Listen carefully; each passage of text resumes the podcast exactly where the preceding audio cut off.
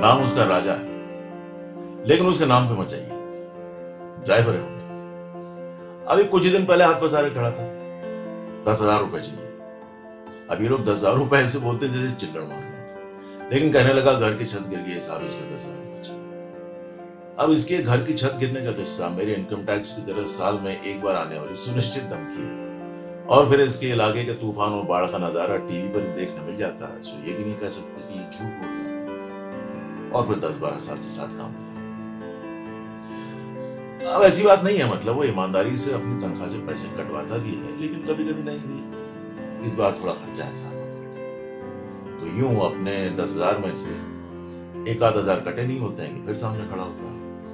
दस हज़ार रुपए चाहिए और इस तरह अपने तनख्वाह से अब तक कम से कम सात आठ गुना के बोनस पे तो चली। खैर लेकिन दिक्कत यह कि इन लोगों की बातें कभी खत्म ही नहीं होती। अरे खत्म क्या? कम तो हो, कम भी नहीं होती। इस बार खोली बदलनी है साहब डिपॉजिट थोड़ा ज़्यादा है, इसलिए पैसे चाहिए। गाँव में भाई ने मारपीट कर दी है पुलिस कह रही है को दे दे तो छोड़ दें, इसलिए पैसे चाहिए। इस बार गाँव में फ़सल अच्छी नहीं हुई, आप तो जानते हैं भाई, कुछ करता नहीं है, इसलिए पैसे चाहिए। और दिवाली के वक्त इस शहर की प्रथा के हिसाब से।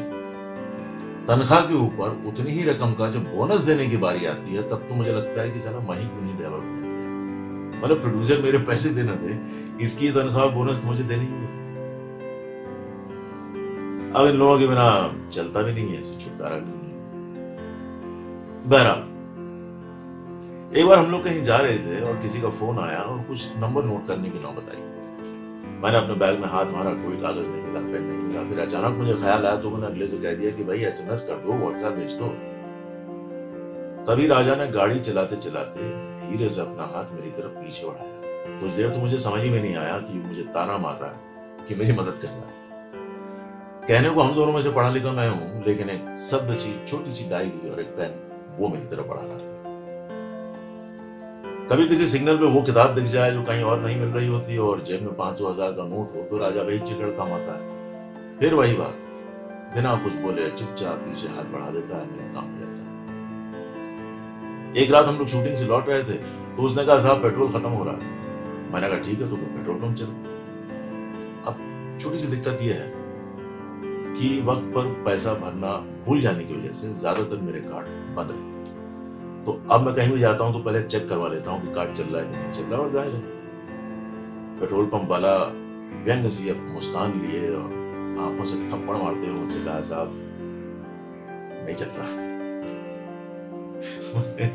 तो मैंने राजा से कहा, चलो भाई, अभी घर चलते हैं, कल सुबह देखेंगे। लेकिन राजा ने मेरी कोई बात सुनी नहीं, जैसे मैं गाड़ी में ही नहीं। उसने पेट्रोल पंप वाले की तरफ़ देखा और हुक्म दे दिया। हज़ार का भर दे।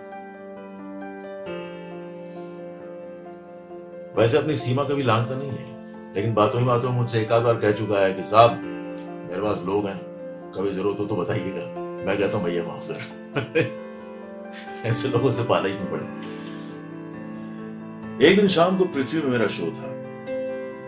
तो मेरी बीवी और उसकी सहेली ने प्रोग्राम बनाया कि वो भी आएँगे, शो देखेंगे। उसके बाद बात आगे बढ़ी कि शो देखेंगे, खाना वाना खाएँगे, उसके बाद अपने अपने घर चले जाएँगे। वो शाम आई, शो हुआ और हम लोग पृथ्वी से नज़दीक ही महेश लंच रूम में खाना खाने निकले। रास्ते मुझे याद आया कि मेरे जेब में पैसे नहीं। और अमूमन जो है पैसे कार्ड से मैं साथ रखता हूँ तो कुछ भी नहीं है। सहेली पुरानी पहचान में से थी तो मैंने बेतकल्लुफी से कह दिया कि भाई, अपनी जेब में तो कुछ ना है सॉरी और वो बीवी की सहेली ने भी जो है मेरी टांग खींचते हुए कहा, कोई बात नहीं सेलिब्रिटी साहब, हम आपको खाना खिला लेकिन मेरी बीवी, वो गुस्सा हो गई उसने कहा, नहीं, कुछ नहीं होगा, कोई कहीं नहीं जाएगा, हम लोग बाहर नहीं खाएँगे, हम लोग घर जाएँगे और जो भी होगा घर में अब वो मेरी इस भूल जाने की आदत से परेशान रहती है, ज़ाहिर तो गुस्सा हो गई। शाम खत्म हो गई। सहेली ने भी कहा कि, नहीं भी ठीक है, मैं भी अपने घर चली जाती हूँ, जो भी होगा वहीं देखेंगे। तो यूँ मेरी बीवी और उसकी सहेली गाड़ी से उतरे, सहेली को ऑर्डर दिलवाने के लिए। वो बाहर बातें कर रही थी। तब तक ड्राइवर ने इस गाड़ी में मतलब राजा ने मुझसे पूछा इधर खाने का कितना होगा साहब? मुझे लगा यूँ पूछ रहा है। अब वो जगह कोई पाँच सितारा होटल तो है नहीं, लेकिन फिर भी अच्छी खासी जगह है तो मैंने उससे कहा कि, यही कुछ ढाई हज़ार, तीन हज़ार। कहा था, मैडम को ले जाओ साहब। मैंने कहा राजा, मेरे पास पैसे नहीं है, कैसे ले जाऊँगा? क्या बात कर रहा है? फिर वही बात। उसने अपनी जेब में हाथ डाला। फिर धीरे पीछे मेरी तरफ़ हाथ बढ़ाते हुए कहा, मैडम को ले जाओ साहब।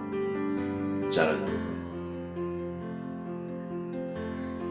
अब इतना काफ़ी है कि उस दिन उसको कुछ काम था, इसलिए वो पैसे लेके घूम रहा था। वो काम हुआ नहीं सो पैसे उसके जेब में थे और वो पैसे उसने मुझे उधार दिए। तो शाम का डिनर तीन लोगों का, दारू शारू मिला के, कुछ पौने तीन तीन हज़ार का, राजा के नाम का था। ड्राइवर है वो मेरा। लेकिन उसके काम पे मत जाइए। राम उसका राजा है।